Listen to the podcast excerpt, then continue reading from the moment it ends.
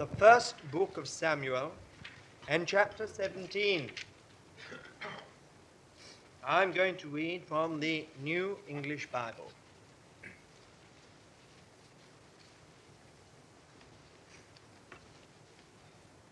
One Samuel 17 from verse 1.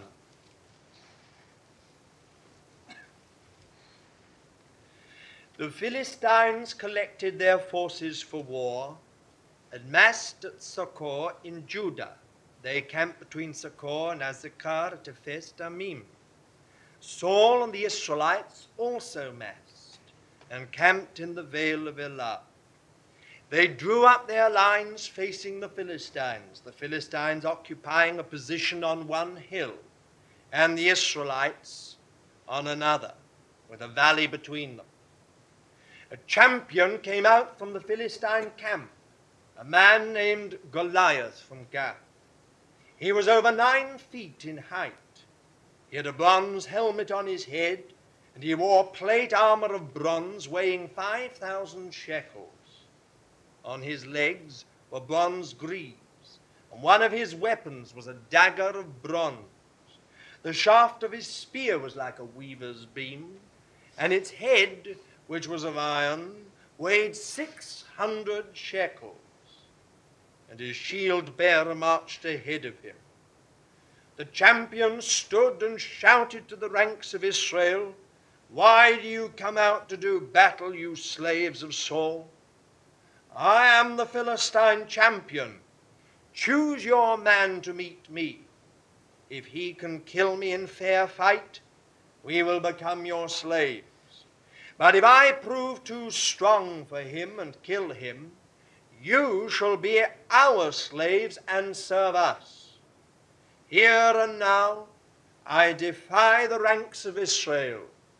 Give me a man, said the Philistine, and we will fight it out. When Saul and the Israelites heard what the Philistines said, they were shaken and dismayed. David was the son of an Ephrathite called Jesse, who had eight sons.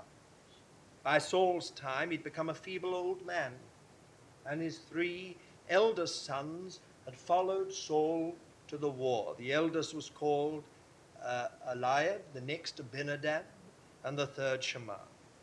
David was the youngest. The three eldest followed Saul while David used to go to Saul's camp and back to Bethlehem to mind his father's flocks. Morning and evening for forty days the Philistine came forward and took up his position. Then one day Jesse said to his son David, Take your brothers an ephah of this parched grain and these ten loaves of bread, and run with them to the camp. These ten cream cheeses are for you to take to the commanding officer See if your brothers are well, and bring back some token from them. Saul and the brothers and all the Israelites were in the Vale of Elah fighting the Philistines. Early next morning, David left someone in charge of the sheep, set out on his errand, and went as Jesse had told him. He reached the lines just as the army was going out to take up position and was raising the war cry. The Israelites and the Philistines drew up their ranks opposite each other. David left his things in charge of the quartermaster, ran to the line, and went up to his brothers to greet them. While he was talking to them, the Philistine champion Goliath came out from the Philistine ranks and issued his challenge in the same words as before. And David heard him. When the Israelites saw the man, they ran from him in fear. Look at this man who comes out day after day to defy Israel, they said. The king is to give a rich reward to the man who kills him. He will give him his daughter in marriage too, and will exempt his family from service due in Israel. Then David turned to his neighbors and said, What is to be done for the man who kills this Philistine and wipes out our disgrace? And who is he, an uncircumcised Philistine, to defy the army of the living God? People told him how the matter stood and what was to be done for the man who killed him. His elder brother, Eliab, overheard David talking with the men and grew angry. What are you doing here? he asked. And who have you left to look after those few sheep in the wilderness? I know you, you impudent young rascal. You've only come to see the fighting. David answered, What have I done now? I only asked the question.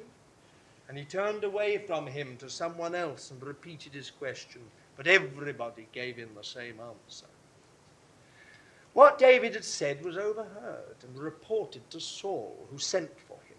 David said to him, Do not lose heart, sir. I will go and fight this Philistine. Saul answered, You cannot go and fight with this Philistine. You're only a lad. He's been a fighting man all his life. David said to Saul, Sir, I am my father's shepherd. When a lion or bear comes and carries off a sheep from the flock, I go after it and attack it and rescue the victim from its jaws. Then, if it turns on me, I seize it by the beard and batter it to death. Lions I've killed and bears, and this uncircumcised Philistine will fare no better than they. He has defied the army of the living God. The Lord who saved me from the lion and the bear will save me from this Philistine. Go then, said Saul, and the Lord be with you. He put his own tunic on David, placed a bronze helmet on his head, and gave him a coat of mail to wear. He then fastened his sword on David over his tunic. But David hesitated because he had not tried them and said to Saul, I cannot go with these because I have not tried them. So he took them off. Then he picked up his stick, chose five smooth stones from the brook, and put them in a shepherd's bag which served as his pouch. He walked out to meet the Philistine with his sling in his hand. The Philistine came on towards David with his shield bearer marching ahead, and he looked David up and down and had nothing but contempt for this handsome lad with his ruddy cheeks and bright eyes. He said to David, Am I a dog that you come out against me with sticks? He swore at him in the name of his God. Come on, he said, and I'll give your flesh to the birds and the beasts. David answered, You have come against me with sword and spear and dagger. But I have come against you in the name of the Lord of hosts the God of the army of Israel, which you have defied. The Lord will put you into my power this day. I will kill you and cut your head off and leave your carcass and the carcasses of the Philistines to the birds and the wild beasts. All the world shall know that there is a God in Israel. All those who are gathered here shall see that the Lord saves neither by sword nor spear. The battle is the Lord's, and he will put you all into our power. When the Philistine began moving towards him again, David ran quickly to engage him. He put his hand into his bag, took out a stone, slung it, and struck the Philistine on the forehead. The stone sank into his forehead, and he fell flat on his face on the ground. So David proved the victor with his sling and stone. He struck Goliath down and gave him a mortal wound, though he had no sword. Then he ran to the Philistine and stood over him. And grasping his sword, he drew it out of the scabbard, dispatched him, and cut off his head. The Philistines, when they saw that their hero was dead, turned and ran. The men of Israel and Judah at once raised the war cry and hotly pursued them all the way to Gath and even to the gates of Ekron. The road that runs to Sha'arim, Gath, and Ekron was strewn with their dead. On their return from the pursuit of the Philistines, the Israelites plundered their camp. David took Goliath's head and carried it to Jerusalem, leaving his weapons in his tent.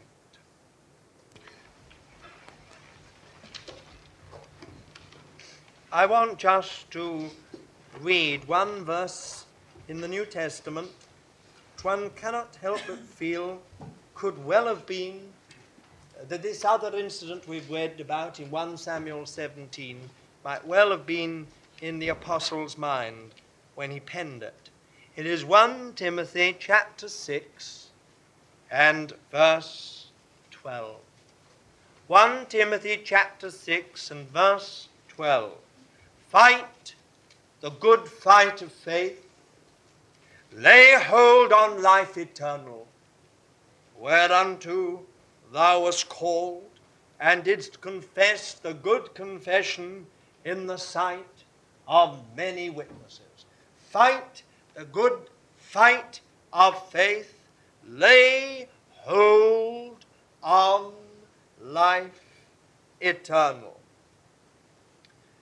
I just want this evening um, to speak from the story that we've read, the well known story of David and Goliath, and underline just one or two very simple lessons.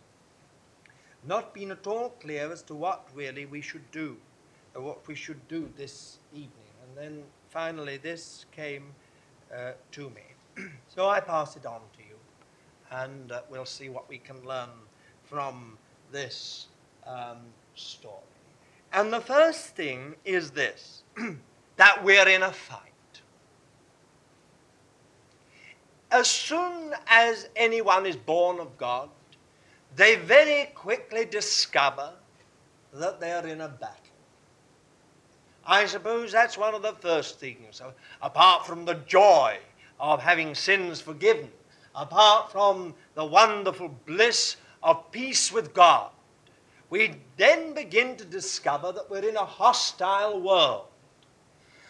We find all kinds of people we thought would have been wholly with us and delighted that we'd become Christians are far from delighted. We find some people who see who, who have always appeared to us to be decent and upright people uh, are only too ready to destroy our faith and pour cold water upon the joy that has come uh, to us. We discover that we are, um, we, we are swimming against the current. The whole current is in the opposite direction. We're in a battle. Now, that I think is the very first thing we discover. God, in His mercy and grace, when we're babes in Christ, tend, tends to cover us and protect us from the worst part of the battle. And the Apostle Paul uh, speaks again and again of the need of enduring hardness as good soldiers of Jesus Christ. God has a great battle, and he needs men who will grow up and who can stand in that battle so that those who are being born of God may be protected from it. Now, if you're very young in the Lord, I'm quite sure there'll be some things we shall say this evening that will help you. But really, what we've got to say tonight is for those who are growing up in the Lord, what God wants to do with you and me, that we might be enabled to become frontline soldiers, those who endure hardness as good soldiers of Jesus Christ we're not entangled with the things of this life. Those who are absolutely given up to our Master and Lord. And those who by their own lives laid down are protecting the other. Someone prayed the other evening about walling up the breaches, um, building up the breaches in the wall. Do you know who it was? Someone said something about, all law make us repairer, repairers of the breaches in the wall. How few Christians there are that can repair a breach in the wall. Are so bothered with their own things and their own satisfaction and their own enjoyment that they can't step into the gap you find this again and again with the apostle, uh, not with the apostle, but uh, with the Lord in the Old Testament. He speaks through the prophet, saying, I sought for a man to stand in the gap, and I found none. Someone who would just stand there and intercede. Someone who would, as it were, fill up the uh, breach before it's too late. Now, that's looking at it in another way. But this matter of being a good soldier is the same kind of thing. We need to grow up spiritually, so it's no longer what I get, but what he gets. It's no longer my enjoyment, but his enjoyment. It's no longer uh, my work, but his work. No longer my purpose, but his purpose, and so on and so forth. This is all part of Christian maturity, growing up. You've got to stand in the front line, not just for yourself, but for the rest. And maybe give your life, certainly spiritually, if not actually, so that others can live. Now, we are in a fight. and even if when we're young in the Lord, we're not wholly conscious of that conflict and fight, we're in it. Because by our salvation, we have been introduced into a tremendous conflict that spans time. The great battle between God and his enemy, between good and evil truth and the lie, darkness and light, kingdom of heaven and this world. And if you and I have been saved, we've been, whether we know it or not, put into the heart of the thing. Dear little you, insignificant, unworthy, no, not much, same myself as well. We've been introduced into something so tremendous, so colossal, that we can hardly believe it. But this is true. Now, this is exactly what we have in this story. We have a fight, we have a conflict, we have the armies of the Philistines and we have the armies of Israel. And they're all lined up in war position on either side of a valley, the valley of Elah. And uh, the whole thing is concentrated in one man. Oh, what a man! Nine foot tall. Now, you, I am, I am quite sure, in your life have seen some tall gentlemen. I don't know whether anyone here has seen a seven footer. I once saw a man seven foot four inches. And believe me, when you see a six foot five or six foot seven, they seem tall. But when you've seen a seven foot uh, four, um, then you really have seen something. Uh, but this man wasn't like a beanpole. We normally think of people who are very tall as being like beanpoles. This man was enormous. We could have got someone like Inga in his um, in his uh, greave that went on his uh, on his leg, and we could have got Gale in the other one. The great, um, his armor was simply enormous, so enormous that the, the scripture actually makes record of it and tells us that it weighed a colossal sum. This man wasn't a sort of a beanpole of a man who'd sort of outgrown his strength because he'd shot up when he was an adolescent. This man was an enormous man. His spear that he carried was like a weaver's beam. Now, if you've seen a weaver's beam, that's something. It's one of the things that shoots backwards and forwards, you know, huge thing, and the very big ones. And it tells you how much even the, the, the iron head of the spear weighed. This man was enormous. And the whole battle was, in one sense, concentrated, um, condensed into this one giant of a man. Now, you know, this is what happens in all our lives. Most of us Christians have a Goliath somewhere. And he's no friend. We've got somewhere in our lives, perhaps in our temperament, perhaps in our background, perhaps in our circumstances, a Goliath. There he stands day after day and shouts out at us defiance. Huh. You're a Christian. You're saved. What about me? You come out against me, and we'll see what kind of Christian you are. We'll soon see what kind of faith you've got. We'll soon see what kind of spiritual life you possess.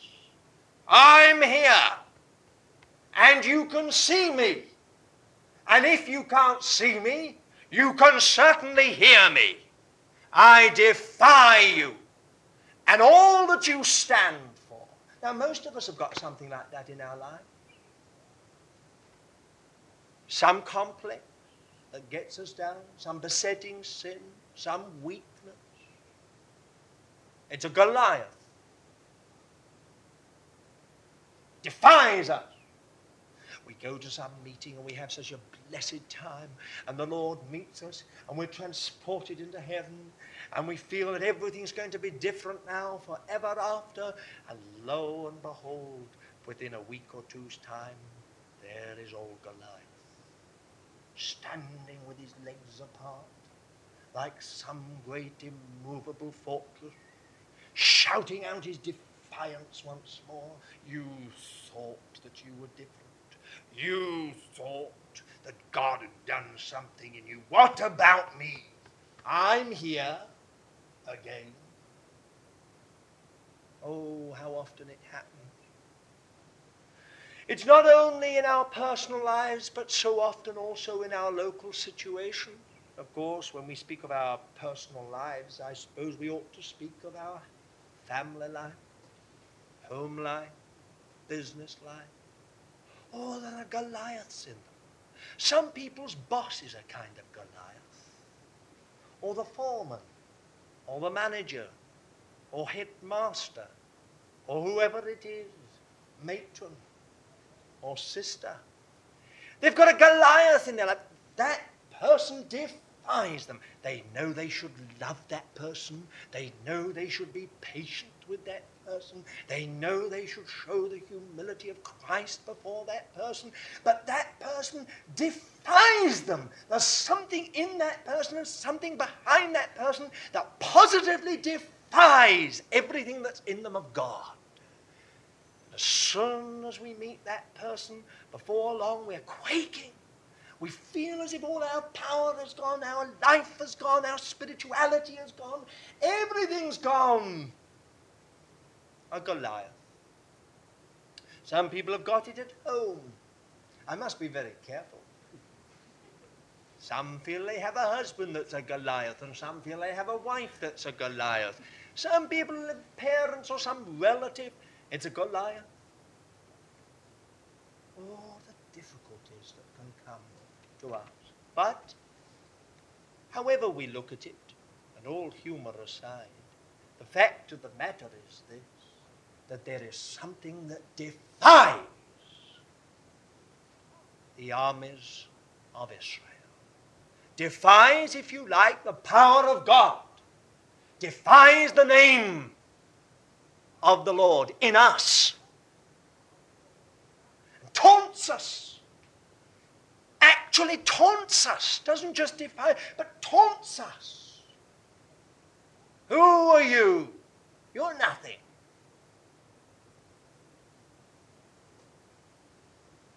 It's not only, as I say, in that matters that are um, personal, but it's local matters.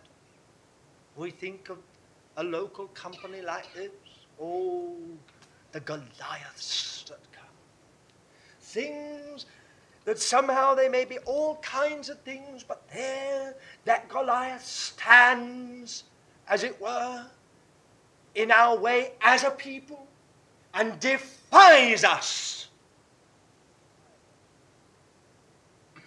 And the most amazing thing can happen in a company of believers. Everyone can lose heart. Everyone can lose heart. So that some problem can get right on top of a whole company and sit on them. Day after day, you hear the voice. When we worship at the Lord's table, we can almost hear the challenge I defy you. And many people begin to quake. What's the good of worshipping the Lord? We've got a problem in our midst. It's no good worshipping the Lord. It's no good praising Him. These hymns don't mean everything, anything because we've got a problem in. And so the defiance of the enemy begins to work in us. We come into our prayer times, and before we know where we are, we feel we can't tackle that. We can't tackle that.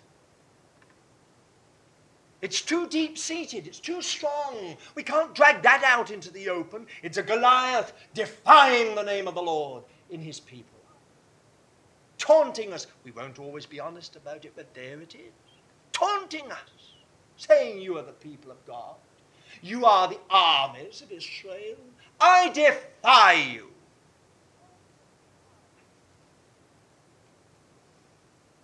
Oh, how often we've known it. I think of the cases of some of the drug cases. I think of other things that have sometimes got us down as a company, sat on it, and a kind of gloom spreads over everyone so that we are just unable to move forward. Oh, many other things too, you know just the way ahead sometimes, just the way ahead, just to be free in the Lord, just to be to go on with Him, just to do the will of God. Oh, the battle! Sometimes it's as if the Goliath stands in the way with his legs astride that path and says, "No, no, no! I defy you to go forward."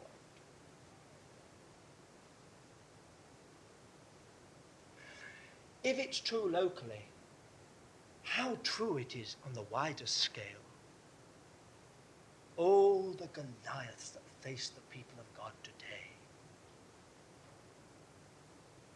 When you think of the things in this country, when you think of the things that wouldn't have even been named a few years ago, which can now be seen blatantly on screens, in theatres, printed on quite normal bookstores, it's like a Goliath. Something's defying us. Standing there and saying, I defy you in the name of the Lord.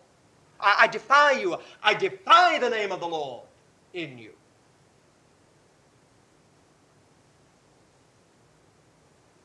And you know, because we are divided, because we are scattered, because we are compromised, because the spirit of the world has come amongst us who are God's people, because we're not filled with the Spirit of God, because we are, do not know what it is to be crucified with Christ and to know the power of his resurrection, because of these things, a gloom comes over the whole so that no one does anything.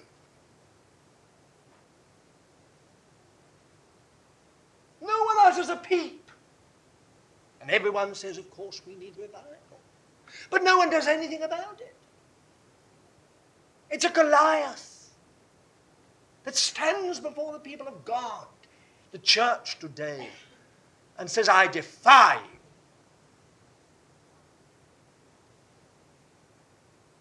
There's much else we could say about this too. There are many other things that can be called Goliaths defying the church of the living God today over the whole face of the earth? What is the conflict, the, the conflict objective? What is the objective of the forces of darkness? Very simple. To rob God's people of their possession. To rob them of their freedom and to rob them of their power. That's the objective. When Goliath went out, if you look in uh, uh, chapter 17 of Samuel and verse 9, this is what Goliath said If he be able to fight with me and kill me, then will we be your slaves. But if I prevail against him and kill him, then shall ye be our slaves and serve us. Could there be anything clearer? The objective of this battle between the Philistines and Israel, summed up in this giant of a man, Goliath, was to subjugate the people of God, repossess their land, and make them slaves. So that all the fruit of the Passover, all the glorious consequences of the Exodus, all that mighty being led through the wilderness by a pillar of cloud and fire, and all that faith that possessed the land should be lost to them. Their whole history rendered futile and vain. Dear child of God, the enemy has only one objective in this conflict, and that is to rob you of your possessions in Christ. And he will do everything, foul and fair, to rob you of your possession. Oh, the Christians who haven't got peace, the Christians who have no joy, the Christians who have no spiritual life, the Christians who have no power. This is their possession. The kingdom of God is not eating and drinking, not externalities. The kingdom of God is righteousness, peace, and joy in the Holy Spirit. Oh, how the enemy would rob you of everything that you've won. My dear friend, you may be saved, and this is what happens to so many of us. After a while, five years, ten years, we find that we're saved. We know we're saved, but we've lost everything. There are lines of misery on our faces that have not just come overnight, they're etched there by a permanent set of the jaw. We know we're saved. We know that God has done something, but we've been robbed of our possessions almost unwittingly. They've been taken from us. Our freedom the Apostle Paul said in Galatians 5 Stand fast, therefore, in the freedom wherewith Christ has set you free, and be not entangled again in that yoke of bondage. It's this that we're talking. Oh, how the enemy compromises. Some things look like an angel of light when they first appear to us, but the end of it is bondage compromise, which seems so much to be the right thing to do. And the end of it, we've lost our freedom of action spiritually. We're bound. Now, a man who's bound is not necessarily someone who's obviously inhibited, but someone who can no longer take action spiritually in his own life or in anything else. He is inhibited in that way. You know the kind of thing, you know that you ought to do so, but you can't. You know that you should take action in your life on this, but you can't. You know that such and such should be said, can't say it. You've lost the freedom to act. You are not. You are not slaves. You're God's free men.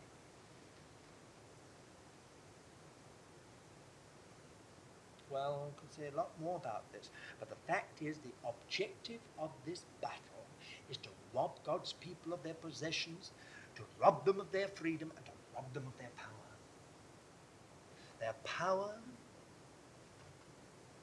to possess their possessions, to live as God's covenant people in the land which God has given them. Now, you see, uh, this is so very true uh, with us spiritually.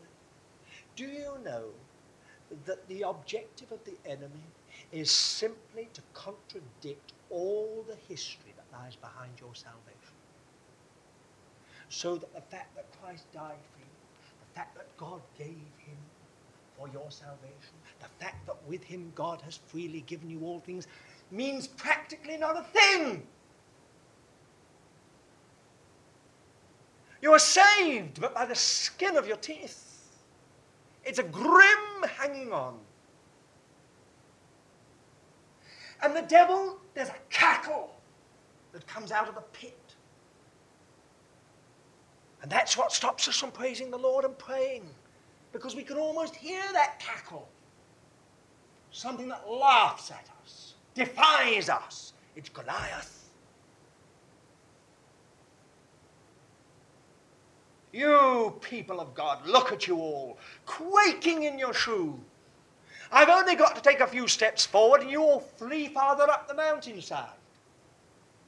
Shake that great spear, and some of you would faint with fright. And so they would.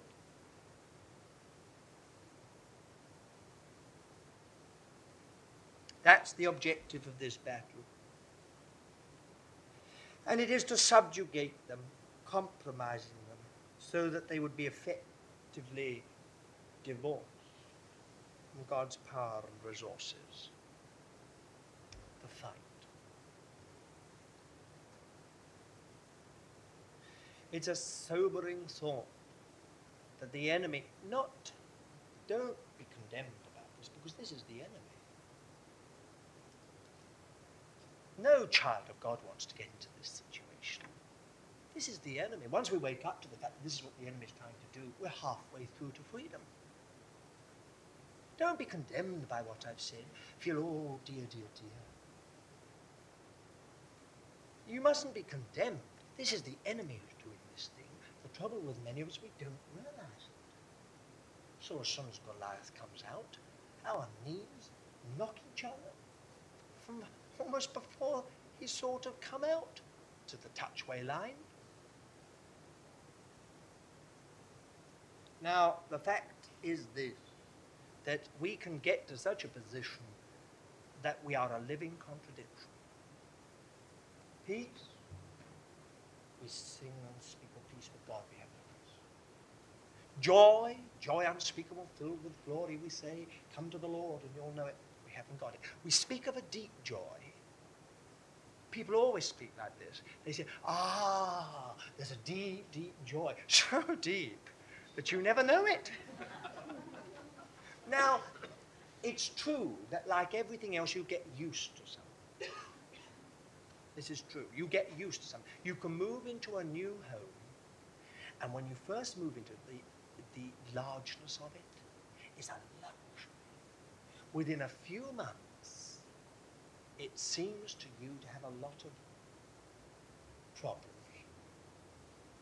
And you're starting complaining about the problems. I mean, we, we all get used to it. The fact is, we've still got the largeness and we've still got the luxury of the life. We've come, come, become used to it. And this is true of spiritual things as well. But you know, that joy is a joy that at times we know.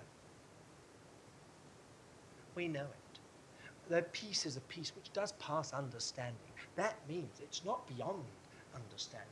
We, we never know it, but it, it, it passes our understanding. We're amazed at it. Why have I got this peace in this situation? I don't understand it.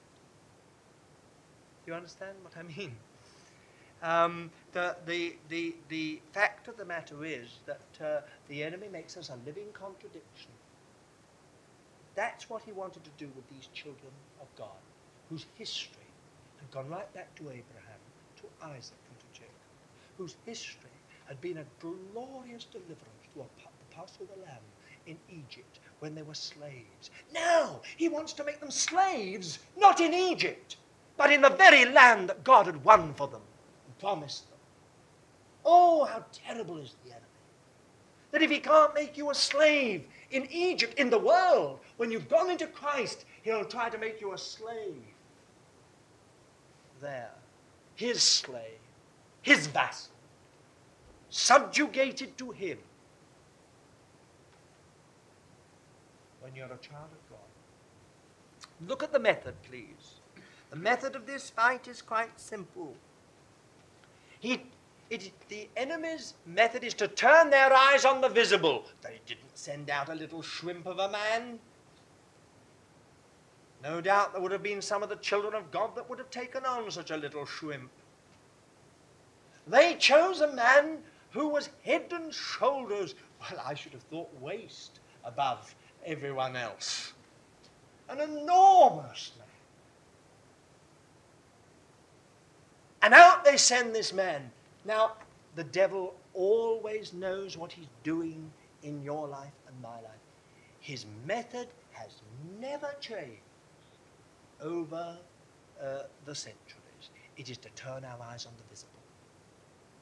Always, always, always is to put something before us visibly, which is so complex, which is so difficult, which is so entrenched, which is so impossible that we, we take our eyes off the Lord and we look at this thing and we say, oh, it's impossible.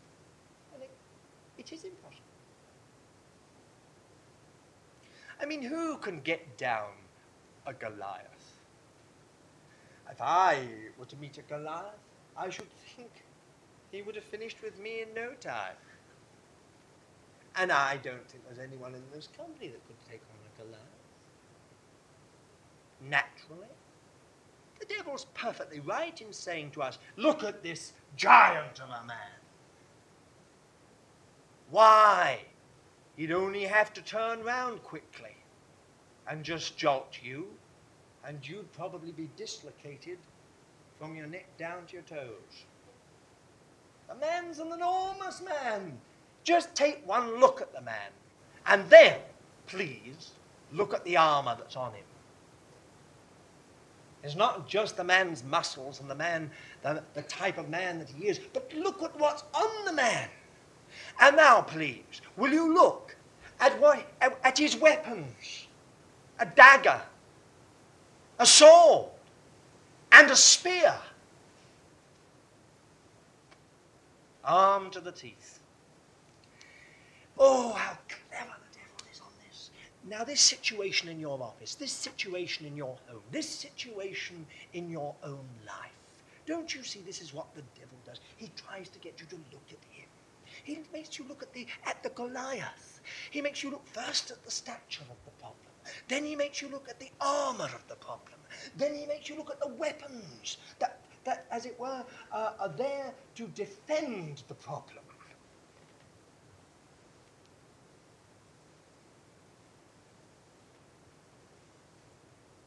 I have no doubt at all that we're all completely lost once our eyes are on the visible. That's why it says in Hebrews 11 Moses endured through faith, he endured as seeing him who is invisible. And the Apostle Paul in 2 Corinthians chapter 4 puts it like this whilst he says, Our light affliction, but for a moment, worketh for us an exceeding and eternal weight of glory, whilst we look not at the things which are seen, but the things which are unseen. For the things which are seen are temporal, but the things which are unseen are eternal. Now, it is just this whole question that your eyes are on the Lord. I mean, they must have been on the Lord. How could you have been saved if you hadn't beheld the Lamb of God who bore away the sin your eye, the eyes of your heart, saw the Lord at some point. Now, immediately, the enemy's job is to deflect your eyes away from the Lamb of God. Who he is, what he is, where he is, and set them on the problem. The enemy's uh, method. Now, the second part of his method is first to turn your eyes on the visible. The second is put fear into you. Now, you always know when the enemy's around because you've got fear. You just get afraid. You were quite all right before, and then all of a sudden fear seizes you and you almost tremble. You've seen the old Goliath. And suddenly, the impossibility of the whole thing has dawned on you. Your eyes are off the Lord. You don't see him as the victor.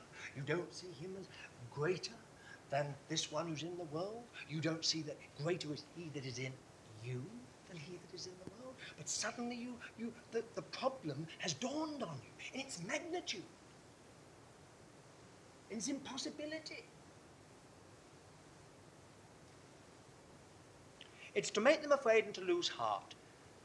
I suppose that one day when we're in heaven and we look back on church history and we hear the stories of all the saints, we shall discover that this being made afraid and losing heart was at the root of nearly every great defeat, personal and corporate. Morale. In the war, oh, what a business it is. Morale. Keeping the men's morale up it, it, it, it, it's the determining thing in a battle being won or lost. Not always numbers, you know, morale. Spiritually, it is exactly the same. If only the enemy can make us afraid so that we lose heart. And the last thing is, he defies us. Now, there's something awful when someone defies you.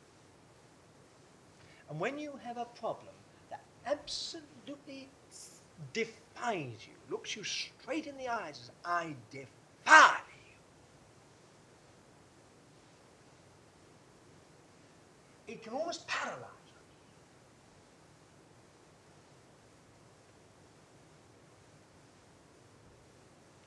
Well, now let's look for a few moments, our last moments, on this question of this fight. The fight is not just the fight, but it's the fight of faith. The fight of faith. It's not a normal fight, fought in a normal way, with normal weapons. It's the fight of faith. Now, many Christians make a mistake here. They think they're in a fight. You're not just in a fight, you're in a fight of faith. The operative thing in this conflict is faith. The absence of it spells defeat, the presence of it spells victory. Because faith is nothing in itself, Faith is the thing that latches on to God. Faith is created by seeing the Lord. Faith is maintained by looking unto the Lord. And the job is completed by continuing to look unto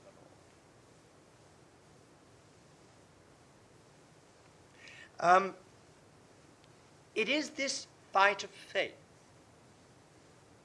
Now, this is just really a question of facts.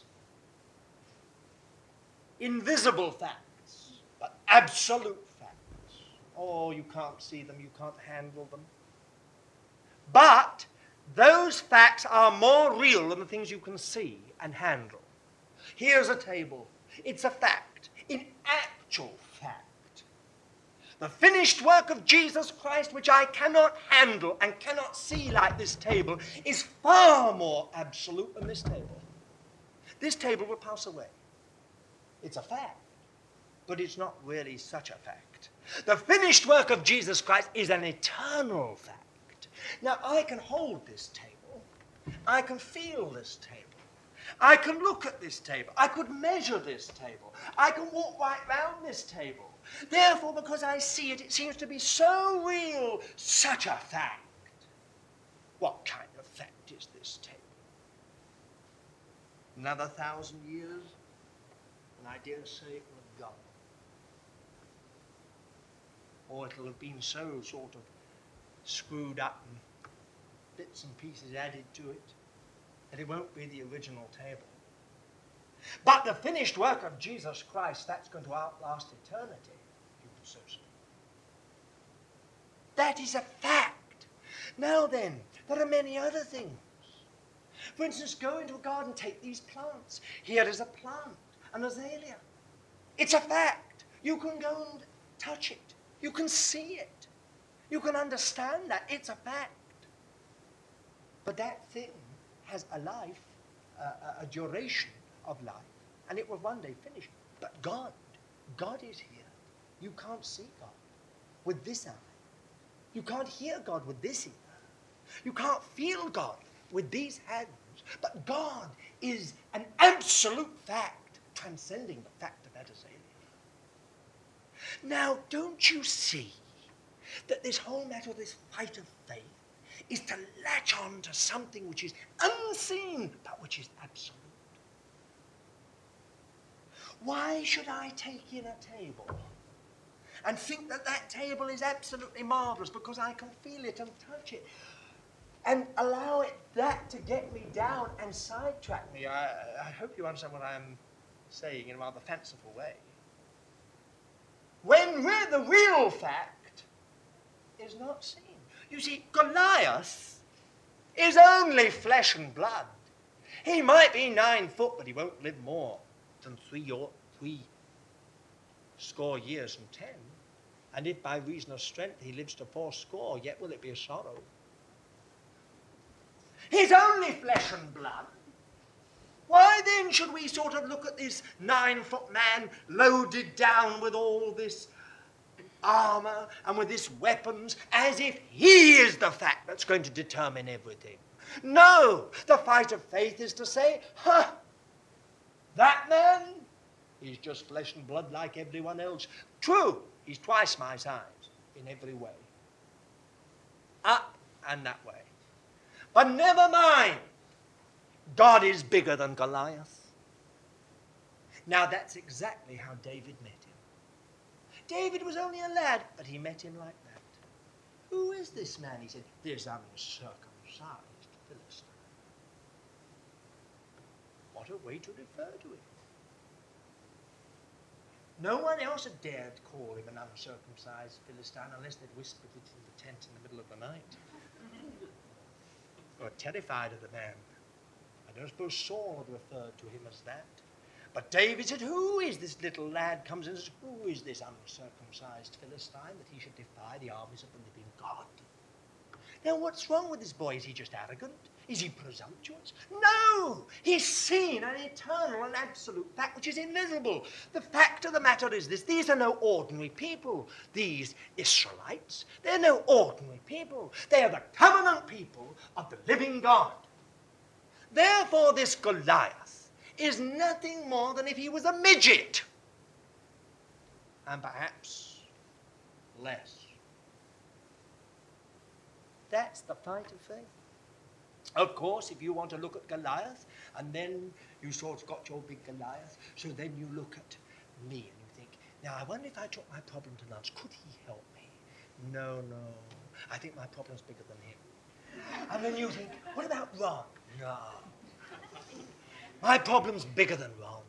Now, what about Campbell McAlpine? No. What about uh, Dr. Martyn Lloyd-Jones? No. My problem's too big for any of them. My problem's a Goliath. No one will be able to face this. But supposing you sat down and thought of someone who wasn't, as it were, to be seen with the naked eye. Supposing you sat down and thought about the Lord Jesus Christ and thought, now, is this Goliath bigger than him? Suddenly you begin to see something. Of course not. However could I have been so deceived? How could I have been so taken in by this propaganda from the Philistine side? This Goliath? Why? The Lord's only got to blow on him and he'll fall over backwards.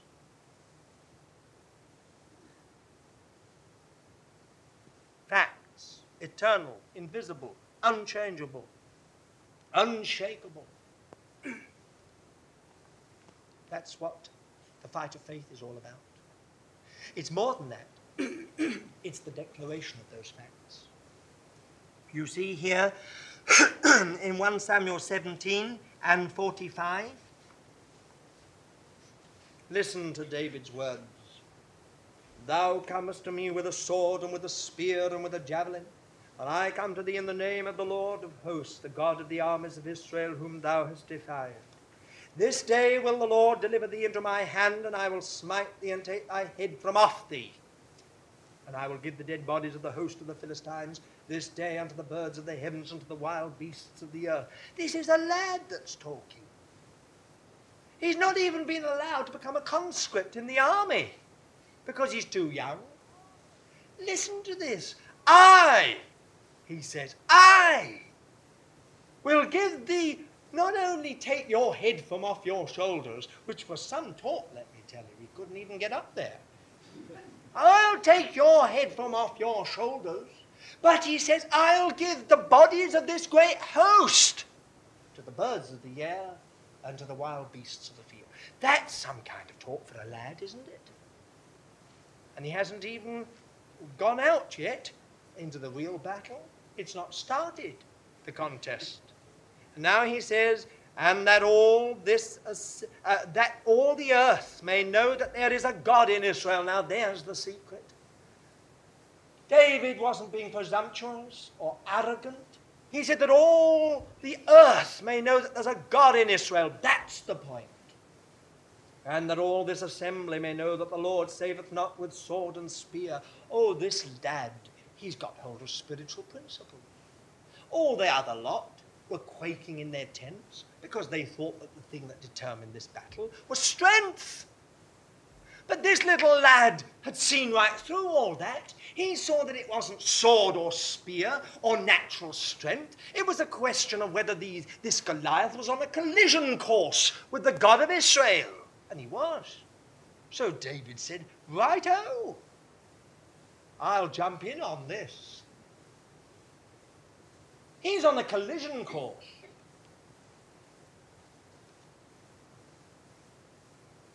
I think that's just tremendous because it's a declaration of facts. Now, it will always help you to declare facts. You'll never get anywhere till you declare facts, and you must declare them out loud. Now, your Goliath in your life, you'll never find him disappear till you declare the facts. Till you stand up and say, not arrogantly, but you say you're on a collision course with my God.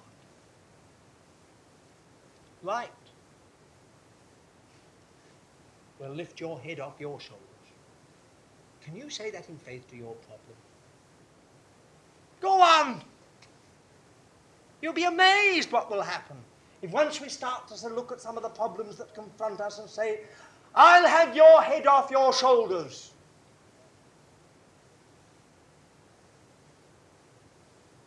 If as a company we were to meet these things, these challenges of the enemy along this line, today will have your head off your shoulders. Not because we're anything. Oh, it would have been different if around David there was a whole sort of, sort of battalion of men armed to the teeth. Or if he himself was absolutely like some mobile tank moving forward to meet this giant of a man. But look at him. He goes out with nothing but his shepherd's uh, jerkin on, that's all. A pouch hanging on one side and a stick. And this is the thing that aggravates Goliath. He says, Am I a dog that you come out with sticks? A sling and five stones. We all know the story so well. Oh, the declaration of facts. Declaration of facts. What are the facts? Fight the good fight of faith lay hold on life eternal. That's the fact. Don't see it, but it's a fact. And that life can come coursing into you as by faith you declare. They overcame him, that is the enemy, by the blood of the Lamb, by the word of their testimony. They declared the facts. Oh Lord, I feel like death warmed up, but I'm one with you in this situation. And you are. Goliath goes back, his head's come off his shoulders. Oh, if only we could learn how to meet the, enemy uh, in this great with this fight of faith.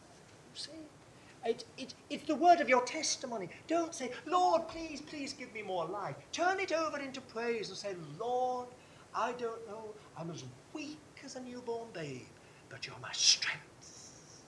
I'm filled with power don't go in saying, Oh, I'm hopeless. Just say, The Spirit of the Lord is upon me. If you've had a real experience of the Holy Spirit, don't just be all the time sort of saying, oh dear, oh dear, I must, I must go off to one of those conferences again. No! Say, the Spirit of the Lord is upon me, and He will be upon you when you declare it. It's faith. By faith you walk. Go into the situations declaring what is yours. And you'll find that it is yours. David had five stones, he only used one. And his one stone hit the target, sank into the man's forehead, and he was finished. Oh, if only you and I knew how to use the weapons God has given us. We don't need great big cumbersome swords that dangle on the ground or get between our legs. Can you imagine David, poor fellow, if he'd gone out with that great sword of swords? It would have probably tripped him up, dragged along the ground, got in the, in the boy's way, but he, he was done with that. When he needed a sword, he used Goliath's sword.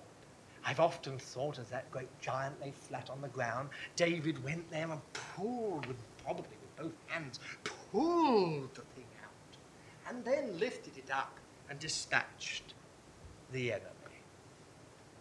And then, like some rather naughty boy, I'm afraid he took the head in his hand and wouldn't be parted from it for quite a few days, from what we can gather. Because if you read on the story, when he was called to see the king, he went into the king with the head still in his hand. But it was a triumph, wasn't it? I mean, you remember what, um, uh, who was it that was speaking? Uh, Peter Line, this last Thursday, spoke here and said, We not only must learn how to bind the strong man, but how to plunder his goods. That head was the plundered goods. It was as if David was saying, Look here. Now, you'll never see that man again only his head. Laying hold on life eternal, whereunto you were called. Oh, if we only knew how to use our spiritual weapons properly. And remember now, those of you who are older in the Lord, in this country, if once you take on Goliath, once you go out to him in the name of the Lord, remember, never forget this that when your stone has done its work, make sure you dispatch him. Or in his last death throes, he may injure you. Never forget, in this of do the job cleanly. And finally, with spiritual things. Well, lastly, then, what can we say? Only this the person God uses is only a lad. Now, you thought to think straight away, oh, well, he was a very special lad. But no, no, no, no. He had all those other brothers, eight of them, and he, they were all bigger and better than him in every way. And here was this David, a young lad. And uh, it was he that God used. Now, it is a question of faith always and every time. And he was alone. I noticed that no one went with him. No one supported him. The lad walked out alone. I want you also to therefore see that there is no excuse for any of us. If there's a Goliath in your life, it doesn't matter how young you are, how weak you are, how small you are of stature, however, how insignificant you are, how overlooked you are. The fact is, it's not you. It's not, the Lord doesn't save with sword or spear. It's whether you've got faith in the living God. That's all. And then will you also notice how David says that you have defied? I come against you, he says, in the name of the Lord God, the name of the God of Israel, the God of the armies of Israel, the Lord of hosts, whom you have defied. Now, it's an interesting thing that if you look through the story, you will see that it's God's honor and God's name and God's glory which is at David's heart. Not his own honor and his own name and his own glory.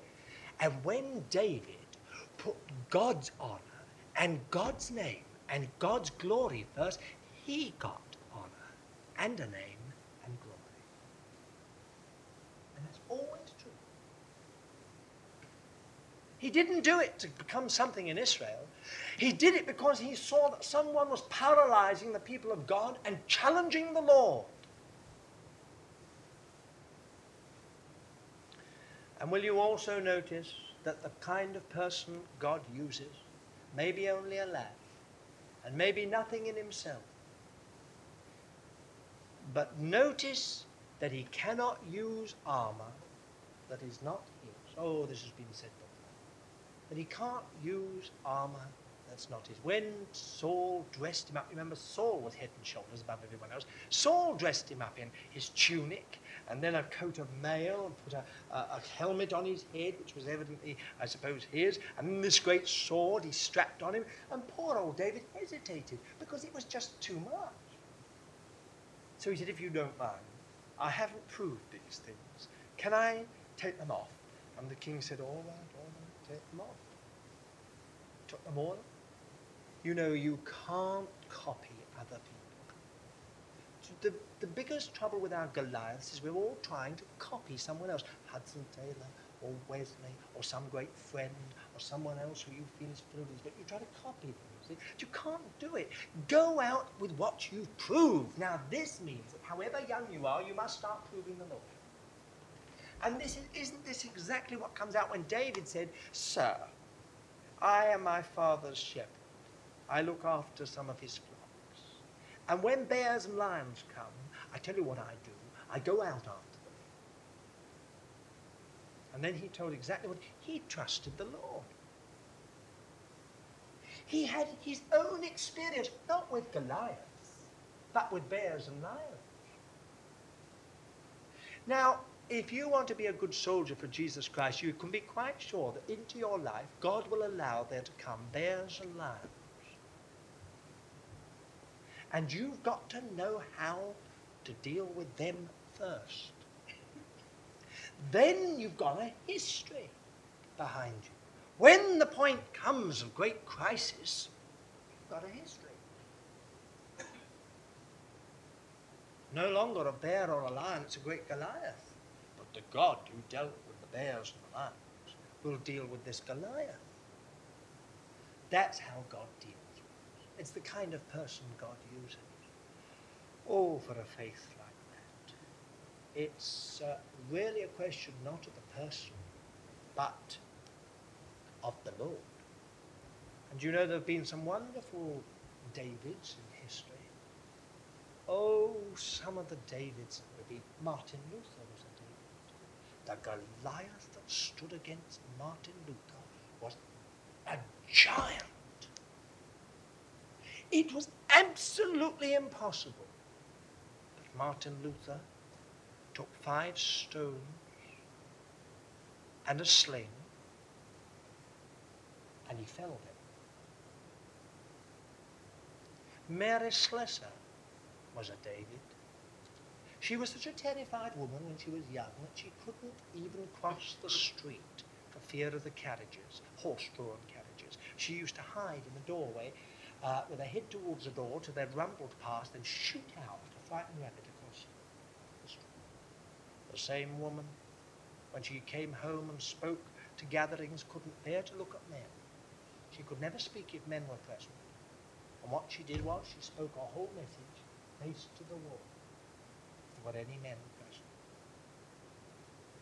She was quite as a weak person, Mary Slessor. But this woman, this factory girl, God took hold of and sent out to West Africa. And when she went out, God said to her, Queens shall come to your rising. She could never understand it. She went out to West Africa and she gave her whole life tramping through the bush country of West Africa till she was known as the White Queen by all the cannibal tribes of what we now know as Biafra. Oh, what that woman did. The orphans that she took. I told you the story before of how they were going to have war. They had a great palaver. There were all the big chiefs with nothing but a few feathers on all their war paint. Spent the whole morning from sunrise to sunset palavering. And she could see as the sun was beginning to set that they had already decided it was all just a facade. They wanted war. That woman who was so frightened of men, clothed and in their right man, mind, let alone those who were half naked with just a few feathers, had sat the whole day at the top of this conference, knitting. She got up, put down her knitting, went round the whole thirty of them, and boxed everyone's ears. they signed peace, cut their wrists, and let their blood flow together. And there was no more trouble in West Africa till the Biafra Nigeria War. That was Mary Slessor. Oh, what a woman. But I haven't finished the story. When the Queen went to uh, Nigeria and Ghana on the state visit, when she went, if you saw the royal film, she went the grave of Mary Slessor, and she did a thing that the Queen, by tradition, should never do. She curtsied before uh, the grave and made a wreath. It was a fulfillment of a verse that God had given to Mary Slessor long before. Isn't that amazing? Oh, there are so many Davids in history who've met Goliaths and slain them through faith in the living God. As I think the writer of the letter to Hebrews says, time would fail me to tell of all the others, or we'd be here all night as we thought of others. Hudson Taylor, who went to China, what a Goliath it was, closed inland China, but God called him, and the Goliath fell. And all that we've known, really, in many ways in China, came as a result of Hudson Taylor's faith in the beginning. C.T. Studd went, and as he went out, a man, as you well know, I've told it, I think, before, when he went, he was finished with asthma, gallstones, heart trouble, and I don't know what else. He went to the doctor to see if he was all right for going out as a missionary to Africa after having been a missionary in China and India, and he was written off. So he said, Thank you very much. I shall now ask another physician. I shall have a second opinion. A little later, C.T. Studd came back with the fact that the second opinion he'd sought for was not only forthcoming, but was positive. It was only many years later that people found that the second opinion was the Lord. He had sought the Lord as his position. He went out, and the boat going out to the Congo, forsaken by everyone, his wife having misgivings about it, the board that had backed him financially uh, withdrew with not a penny and not a friend. God said to C.T. Studd as he, knelt in absolute uh, depression and gloom. This is not for Congo, but for the whole world. When C.T. Studd died, he was a very difficult man. When he died, he'd wrecked the mission. There were only a handful left in one way. They couldn't put up with this stalwart soldier of the Lord. He was a bit too much for them. The UFM was one of the split away. One of other things was split away. But what's happened? He's in heaven, but his works follow him. That work become one of the biggest missionary works, fellowships in the world. And it's worldwide. All kinds of things all over the world can be traced to the faith of those working through that fellowship. It's amazing. You see, it was a Goliath, a terrible Goliath that defied, but that Goliath was felled. And uh, God's purpose stood. Well, may we be people like that, David, like David, with faith in the living God. Shall we pray? Lord, there's not one of us in this room that doesn't need to see Thee more clearly. Oh, Father, that the dimness of our sight might be removed. And that if we're looking at our Goliaths, Lord, the things that stand in our way and defy us, defy Thee, Lord, challenge Thee, taunt us. Oh, Father, we pray that our eyes may be taken off the impossibility of the problem and placed upon our Lord Jesus Christ, who has already won the victory. Father, we do thank Thee, as Luther once said, a little word shall fell him. We praise Thee, beloved Lord, that a word from Thee in our hearts through living faith can, can, can bring any Goliath down. Oh God, give us, we pray, the faith to face the Goliath personally, to have their, their, their, his head off his shoulders. And oh Lord, we pray for faith to face the Goliaths that stand astride our way as a company. And Lord, faith for those Goliaths that stand defying thy people all over the world. Oh God, we praise thee, thou art still the God of a little lad, David. Today thou art still the same. And we praise thee that thou canst still do the same. So, Father, use this little time to put into us a new spirit, that we shall not flee and quake and fear and lose heart, but we shall encourage ourselves in the Lord our God, knowing that we are his people. Oh, Father, help us, we pray. And we ask it in the name of our Lord Jesus.